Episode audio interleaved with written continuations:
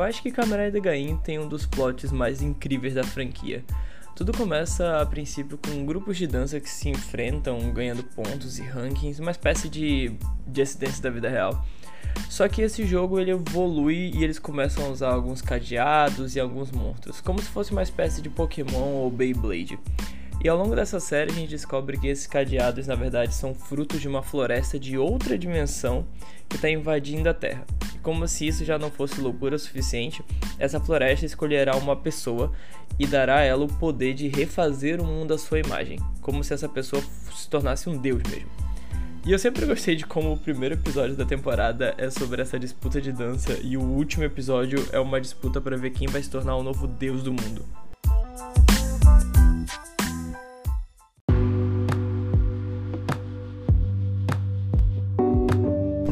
Nessa disputa pelo poder divino estão os Riders da série. Alguns Riders lutando para proteger as pessoas, outros lutando para não ter mais que obedecer alguém, alguns lutando ainda para manter o status quo, ou lutando para sobreviver, lutando só para ver como tudo vai acabar. No meio disso tudo, a gente tem o antagonista da série, o Kumon Kaito. O Kaito ele vai lutar contra tudo e todos. Ele luta apenas para se tornar mais forte, o que a primeiro momento dá para dizer que é uma motivação muito simples e muito fútil. Mas, como sempre, essa simplicidade esconde outras coisas, e é dessas coisas que a gente vai falar no episódio de hoje. Vamos começar com quem é Kumon Kaito.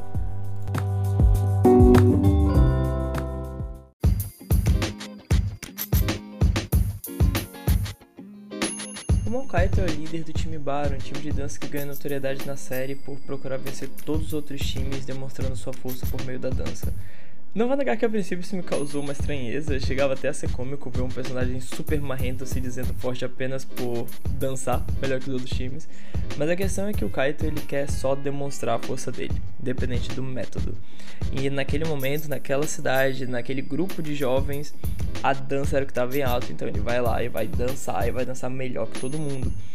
O mesmo vai acontecer quando essa disputa de dança evolui para a luta entre cadeados e monstros. Então ele vai lá, vai aprender a jogar esse jogo e vai ser mais forte que todo mundo. Quando essa luta se tornar uma luta entre Riders, ele vai dar um jeito de se tornar um Rider e vai lutar e vai querer ser mais forte que todo mundo. A questão com o Kaito é que ele só quer ser mais forte. E esse processo de querer ser mais forte vem desde o começo, desde quando ele se torna líder do time Baron.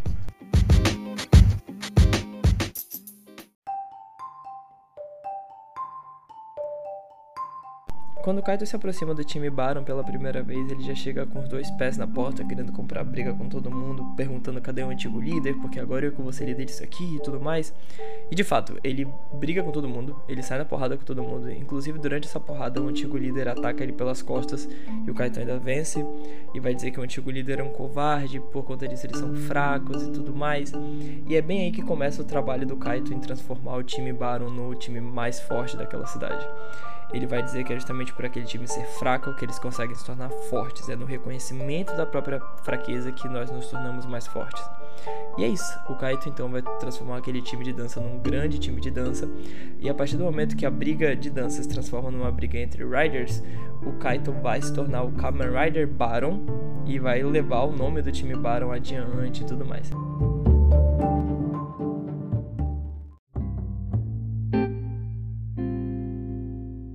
E é importante percebermos aqui que o Kaito ele só quer se tornar um Rider a partir do momento que ele vê que outro time, o time Gaim, tem seu Rider também.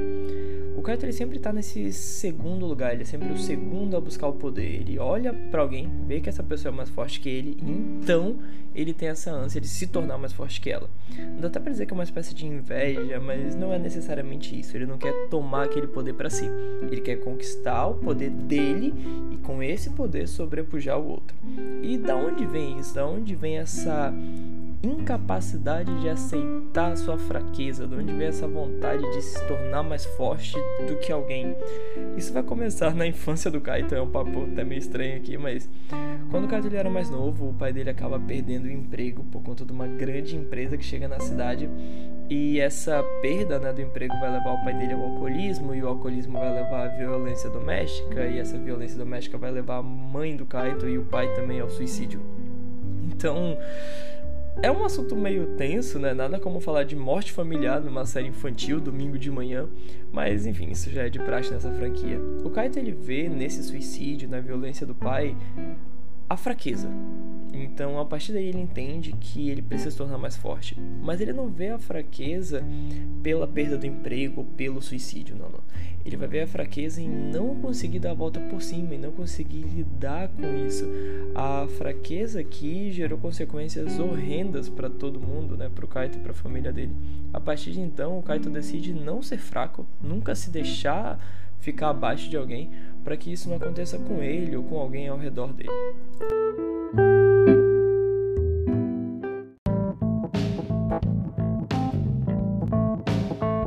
Até agora nós já falamos bastante sobre o Kaito querer ser forte, sobre essas fraquezas que ele encontra ao longo da vida, então eu acho que aqui seria um bom momento para a gente definir o que é essa fraqueza para o Kaito. A gente comentou que o Kaito, ele é confrontado pela fraqueza a primeira vez quando o pai dele é demitido, e a fraqueza, entre aspas, do pai leva à destruição da família dele. E o segundo momento é quando o Kaito luta contra o time Baron e ele é atacado pelas costas, né, pelo antigo líder do time. E essa fraqueza é basicamente a covardia do cara. Então, pro Kaito, a fraqueza vai ser basicamente não encarar a vida de frente, não sustentar os bugs que a vida te dá, mas não só isso, também querer encontrar de outro jeitinho para resolver as coisas que não seja dando a cara a tapa. O Kaito vai ser um personagem muito simples, muito sincero, muito honesto com tudo isso. Ele não vai gostar de enganar os outros, ele não vai gostar da traição e tudo mais. Ele vai ser só um cara que vai lá, e mesmo que ele leve muita porrada, ele vai encarar os inimigos de frente, e é isso. E não só isso, ele também nunca vai parar. Como a gente falou mais cedo, a partir do momento que ele vê alguém mais forte que ele vai tentar ser mais forte que aquela pessoa. Ah, mas o cara é muito mais forte, independente, então ele vai ter que se esforçar muito para se tornar mais forte ainda. Esse é o caminho da força do Kaito. A força, aqui a gente tá falando de fraqueza, mas também dá pra gente falar de força já. A força pro Kaito, ela é uma força constante. Ele tem que se melhorar constantemente, porque senão ele vai acabar sendo fraco.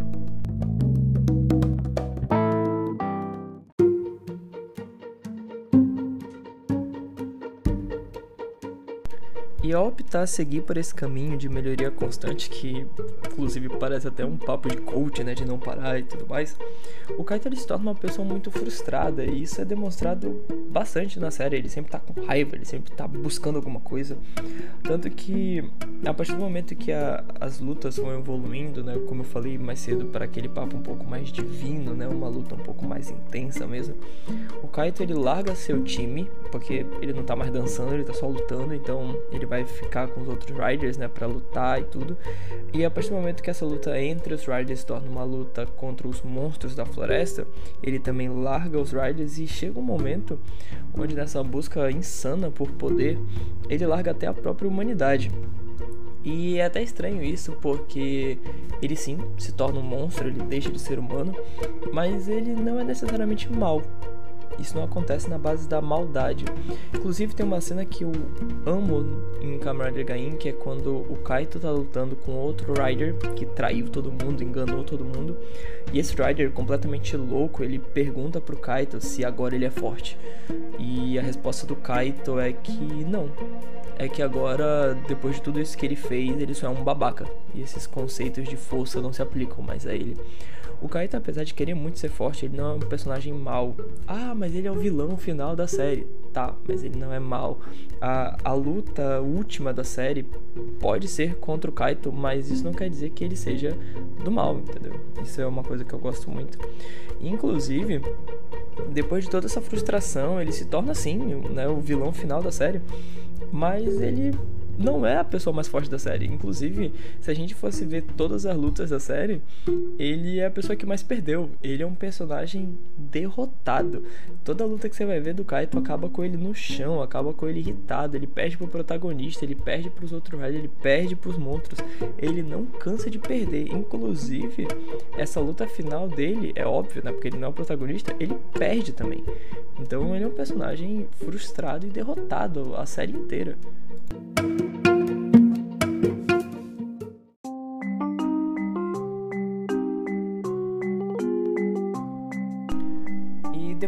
todas essas batalhas, todas essas derrotas, depois dele conseguir chegar até essa final pelo poder divino, resta a gente se perguntar se vale a pena.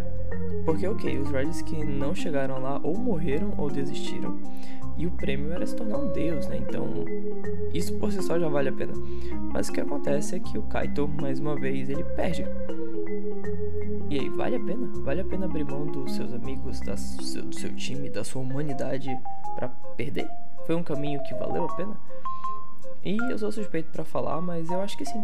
Eu acho que toda a história do Kaito é muito bonita e mesmo que ele tenha perdido no final, eu ainda acho que é um caminho que vale muito a pena. E claro, não dá pra dizer que ele só se esforçou assim porque o prêmio era ser um deus, não, nunca foi a intenção dele. Se o prêmio no final fosse uma menta, ele teria se esforçado do mesmo jeito.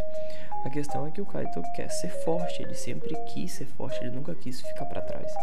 Então ele vai lá e perde, mas ele perde sendo ele mesmo, ele perde vivendo a própria vida. E eu acho algo muito bonito. Seguir o caminho da força, igual o Kaito segue, é seguir um caminho muito pessoal, muito íntimo. E infelizmente isso pede que a gente deixe algumas coisas pra trás. Porque na jornada de nos tornarmos quem a gente quer ser, a gente precisa deixar pra trás quem a gente é antes de tudo. Então vai ser uma estrada cheia de sacrifícios, mas o importante não é nem vencer, sabe? O importante é viver, o importante é ver o que vai ter no final. Se no final vai ter um sucesso ou um fracasso, tanto faz. O importante é que a gente chegou lá, o importante é que a gente viveu a nossa vida do jeito que a gente quis.